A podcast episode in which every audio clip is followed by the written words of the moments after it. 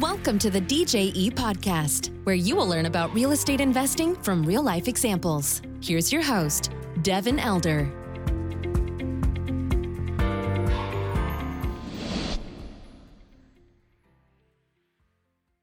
Hello and welcome to the show. Thank you for tuning in. I've got uh, our guest today is Kranti Ponnam, and he's an operator, uh, multifamily syndicator. He's based out of San Diego. He's a tech entrepreneur, uh, and he's got assets in the Southeast. So we talk about how he got into the business, how they're running assets remotely, how they build their capital stack, how they operate their deals, why they started a management company. Uh, so we're going to dive into all the details on that, which I think you're going to enjoy. Before we get into that, briefly, a word from our sponsors here. If you are not currently on the DJE investor list and you would like to see our forthcoming investment projects, you can sign up at djetexas.com. Um, there's a, a, couple of links there to register for an investor account, and we could send you case studies. You can get to know our team, etc. Also, if you're interested in pursuing a career as an operator where you're going out and buying and running these deals, or you're part of a team that's doing that, we created apartmenteducators.com as a complete ecosystem to get you there. Uh, we've got events, education, the whole ecosystem to plug you in A to Z to go do these deals. We had an event last night, fantastic event in San Antonio, and we're expanding that to other markets as well. So live events are part of that. There's an eight part video series uh, that I teach on multifamily investing at apartmenteducators.com. You can check that out, and that's free. Okay, let's get into the episode uh, with Kranti and I. Here we go. Enjoy. Kranti, welcome to the show. How are you? Glad to have you. Hey, thank you. Uh, thank you for having me today. And I'm really happy and excited to be talking to you. Yeah, excellent. Excellent. So, we're going to dive in and, and talk about multifamily and what's going on in the current environment, all that fun stuff. Uh, before we do mm-hmm. that, how about a little background on you? What is what is your uh, you know career been, and how did you come to real estate investing? Sure, great. Um, for those who don't know me, I'm Kranti Ponnam. Um, originally born in India. Um, about 20 years ago, came here to do my master's degree in engineering and computer science. Uh, traveled quite a bit. Um, original career was in SAP consulting. Did a lot of consulting jobs, and then you know the travel led me to live in San Diego, and I probably never wanted to leave, and I never left. And if right. you ever visited, you'll know why I never left. San Diego's um, great, love it. Yeah. Um, today, I'm a tech entrepreneur. Um, I own about five different technology companies, primarily three active that I that I own, manage, run, and oversee. But two of them passive um, there's actually a lot to be done in the three. So I'm I'm happy that, that that's where I've stopped. Um, I have two kids, so they they're like a whole different enterprise of themselves, which yes, is that, another challenge. True. But um, yeah, my companies today cover a wide variety of areas, which are primarily IT solution services, where we do a lot of Salesforce, MuleSoft, um, consulting, Snowflake, and then I have a staffing and a background checks company. You know, all of this is a lot of tech stuff. Um, and again, you know, real estate basically is part of the enterprises that I'm um, working on, and you know, I'm kind of growing them. Um, but real estate basically comes from a background that was originally from my family side my father okay. was a heavy investor in real estate and you know my father-in-law from my wife's side also had real estate um, experience so you know basically growing up we always had real estate land sort of land horizontal development as part of our families and so you know it was a natural um, kind of segue to start investing in real estate and you know taking on and today I have about our syndication company, which is Four Oaks Capital, has about 800 units um, under our management. And um, I personally have a portfolio of a little over 300 um, apartments, um, all in the Southeast, primarily Atlanta and um, South Carolina. Outstanding. Outstanding. Well, thank you for the for the overview. So uh, grew up with it. Were your was your father doing that here in the states, doing real estate investing? No, it was in back back home in India. Okay. Um, yeah, so it was all pretty much land development in India, and then you you basically sell them off and people come on to build on top of those so sure sure familiar model mm-hmm. very good so in um in your multifamily holdings here uh mm-hmm. in the southeast was that how did you get introduced to that was it something that you just jumped right into a multifamily project did you build a team first did you start go the single family route like some folks do um what what did that look like for you yeah again my I didn't start there. Obviously, my I was I was I'm a tech entrepreneur. I have my businesses. So my first um, first real estate buy was painful. It was in Chicago, 2008. Obviously, the market was down, and I thought it was a good time to buy. I bought it. Um, it was a single family home. Put tenants in it. It was you know there was always tenant issues, HOA issues, and you know basically hit me hard enough that I had to take a break right? Mm-hmm. And um, went back to buying office and you know really very low maintenance assets. Went back to buying my office building in San Diego, and then bought um, retail strip centers in Tucson, Arizona, which I still believe are a good investment even in this market if you sure. really understand how to invest in retail and office. Um, so started buying uh, retail investments in Tucson, Arizona, which is a great market. Uh, obviously lived in California, but really did not invest a whole lot in California. I still have a couple condos here, which are very low maintenance, but San Diego is a great market. You know, from a rental standpoint, the appreciation is high and the rents are high. Cap rates have always been compressed, one right. of the most compressed markets from a cap rate standpoint. So, you know, got hit, but, you know, picked up and started investing in probably low overhead or low maintenance assets. And then w- once I realized that there's great cash flow in retail and you know office, but appreciation is an issue, right? Your retail assets really don't appreciate a whole lot, um, you know.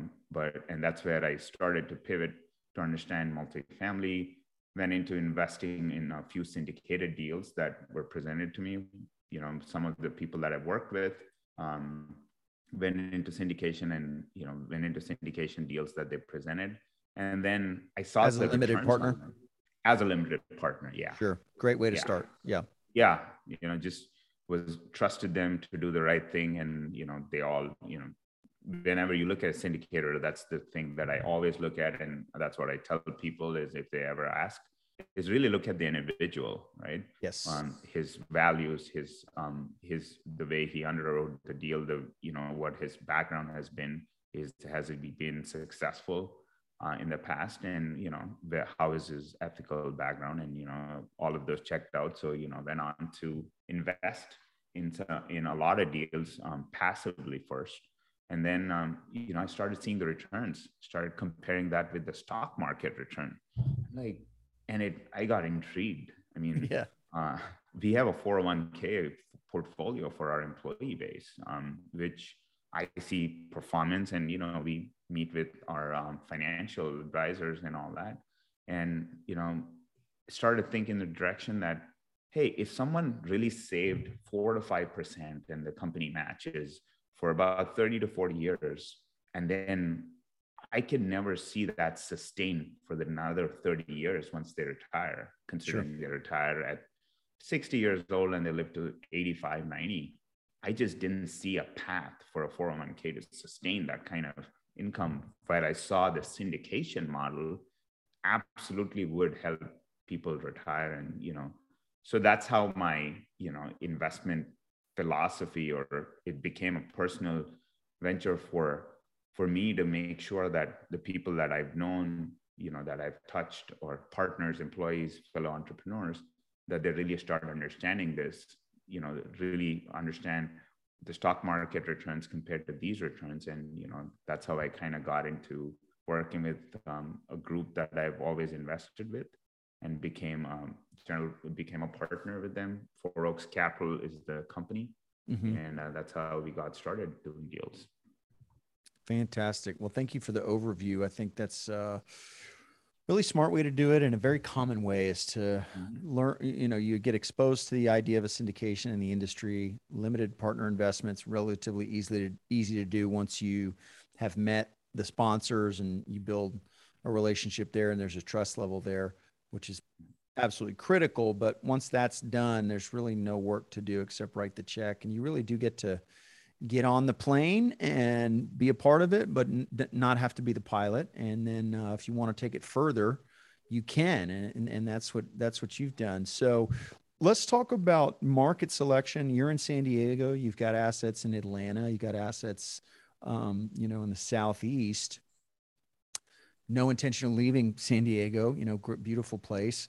Um, how has that been uh, being an owner where you've got uh, remote assets? It's, you know, if, you, if been, and our assets are typically, I wouldn't say the largest size, but they're pretty, pretty large in, in the sense that we can have a property management company, right? Uh, so, right.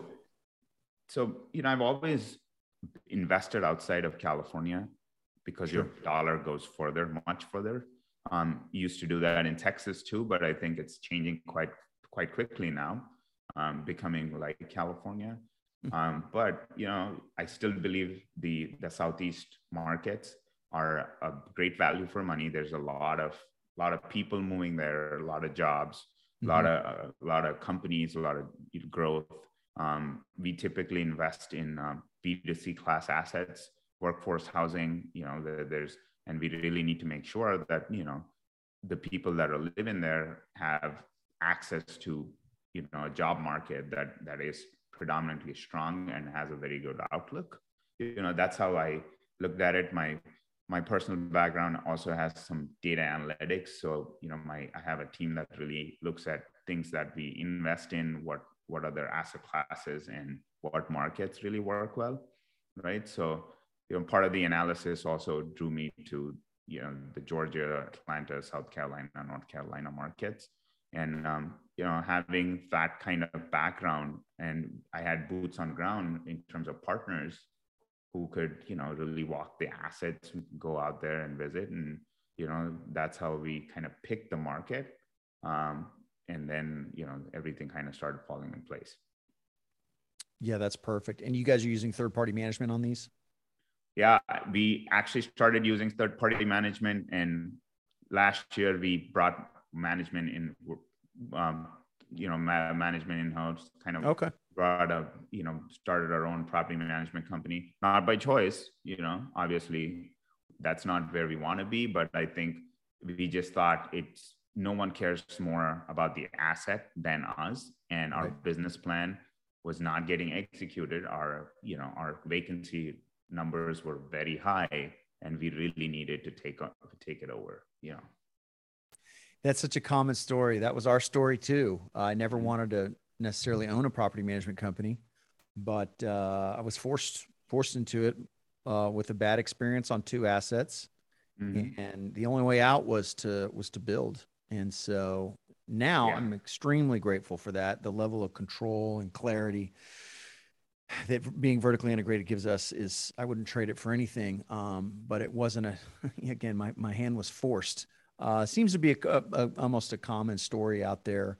Um, you know, and anybody listening that's contemplating contemplating being an operator, that's you know the biggest the biggest piece of the operations is uh, is that management company because um, once you get your capital stack together and you get your lender and your equity on board, that's a lot of work up front but mm-hmm. once you close, there's there's not much going on there. Uh, a little bit of investor relations and updates and things, but it's all about the operations. And yeah, um, yeah sometimes an operator's just got to take take matters into their own hands. So, what does that team look like for you guys once you uh, once you decided to create that company? So, you know, once we decided to create the company, we kind of split roles in in the sense that one of the person would be the person who would really oversee just the operations part on the on the asset side you know visiting the property overseeing the hiring you know all of that. Um, and then we split roles on the back end payroll accounting uh, setting up the enterprise to be compliant you know from all aspects workers comp insurances and all of that which was actually a big learning curve. We started uh, another person you know took on the role of basically creating you know standard operating procedures understanding uh, implementation of uh, we use Appfolio, right? So we actually right. rolled out Appfolio uh, across the board, and that's how we kind of split responsibilities, if you will. And sure. to your point that you just said, right? Um, for people who are just getting into a syndication or you know who want to do it, right? Treat this this aspect of of property management asset management it as is as a business, right? You get your capital stack. That's you know you raise money, you have your debt, and then you basically have investor relations and asset management.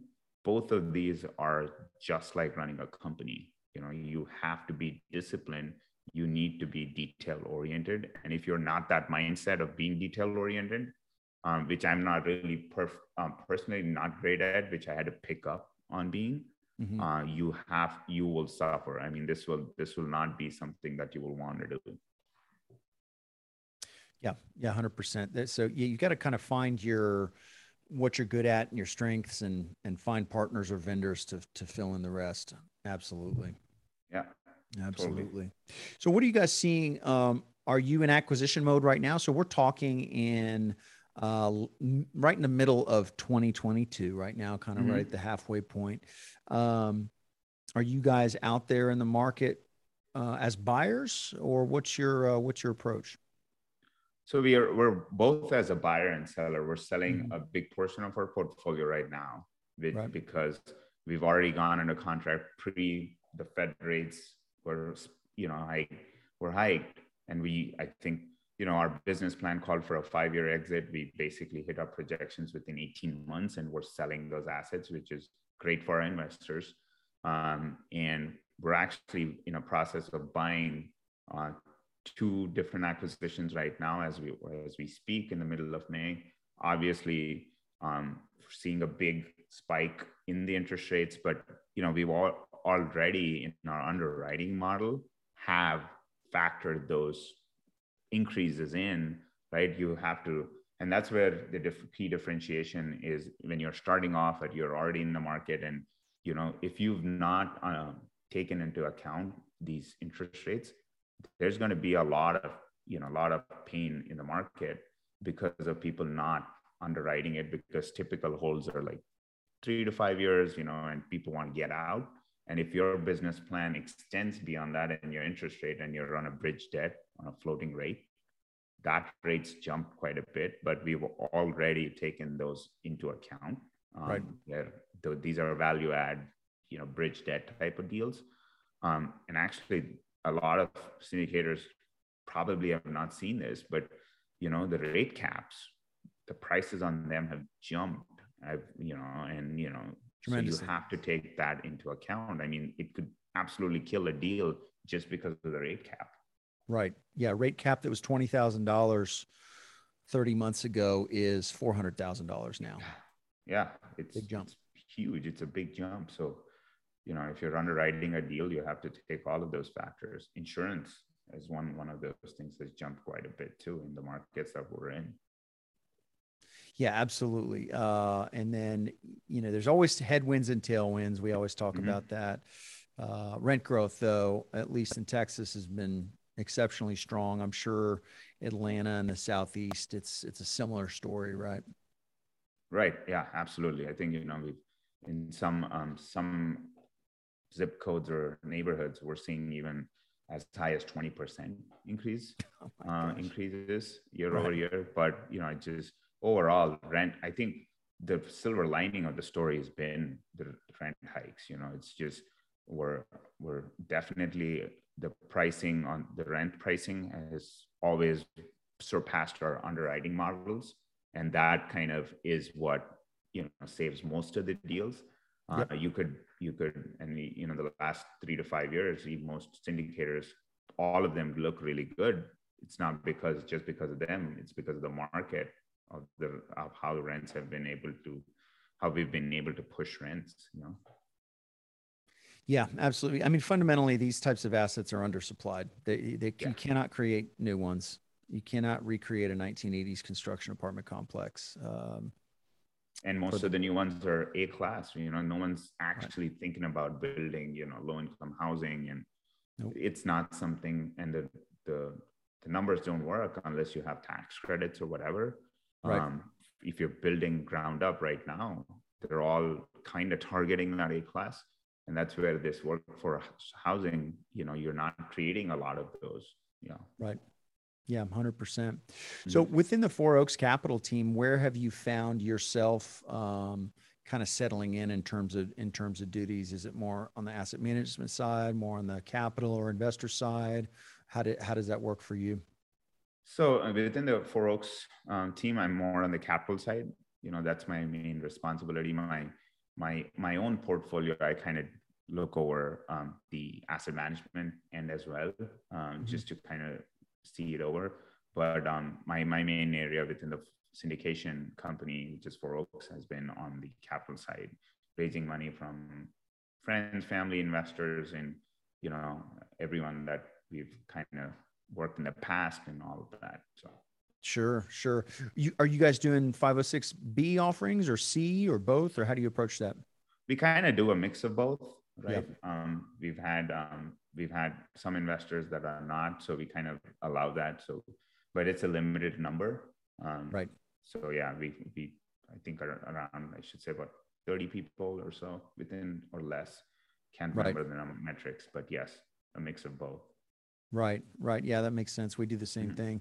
If you were going to kind of talk to yourself a few years ago, you know, with what you know now and having gone through these deals and bought and sold deals and and run this business, um, what are some things you would share with yourself when you were starting out that you that you know now and have kind of learned sometimes maybe the hard way? Yeah, I think there's a there's a lot that I've learned the hard way. You know, I would have I would have probably educated myself better you know mm-hmm. that's one thing that i wish i i did jump into it into it. I did take time um to get trained and educated and and all that. Uh, i would love to learn. I i would have learned a lot more about how debt kind of worked right? Right. Um and how leverage kind of worked which is probably the greatest thing in terms of real estate investing. Anyone who's probably getting into it that's probably one you know one of the main areas that you would really want to understand how debt leverage, how those debt markets kind of work, how interest rates and ec- economic changes, you know, kind of push the rates and, and things like that. That's one thing I would personally, I would have bought a lot more. Of course. You know, you know had I what I'd known now, had I known five, ten years ago, I personally would have bought a lot more. It's the same thing with you. I mean, we probably buy the whole block had would have bought every deal that hit my desk five yeah. years ago that I was wringing my hands over and you know had a seven and a half exit cap, eight exit cap on.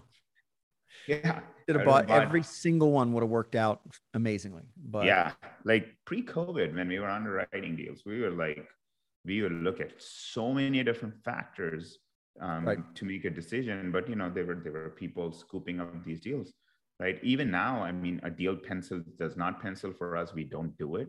Um, right.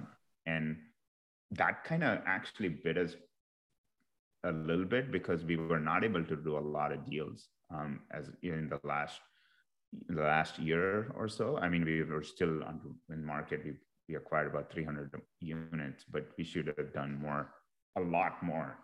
Um, considering where what's what's happened but you know if there, there's no crystal ball and you always have to your business plan is a business plan and you have to stick to it regardless of what happens. So that's our that's philosophy. yeah that's absolutely right. I mean we don't have a crystal ball. So all we have is our standards.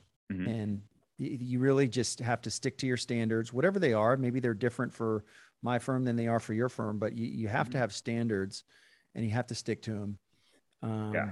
otherwise I mean, yeah, you look great today if you if you just scoop bought the whole block five years ago, but um, we can't just recklessly buy everything, I, uh, and, you know, and assume continuing compressed cap rates or whatever. You know, you can make any deal pencil on paper, but got to stick to your standards. And obviously, investors appreciate that, and anybody that's yeah. been in this business understands that.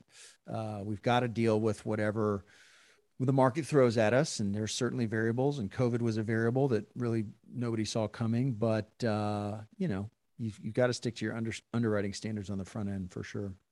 Yeah, that's that's hundred percent. And you know, we we do see people in the market today that actually kind of are on the aggressive side, which is good for them. And I think, um, you know, with, with the slowing down market cycle, things probably will change a little bit, but I, we don't, I don't personally see it slowing down as much.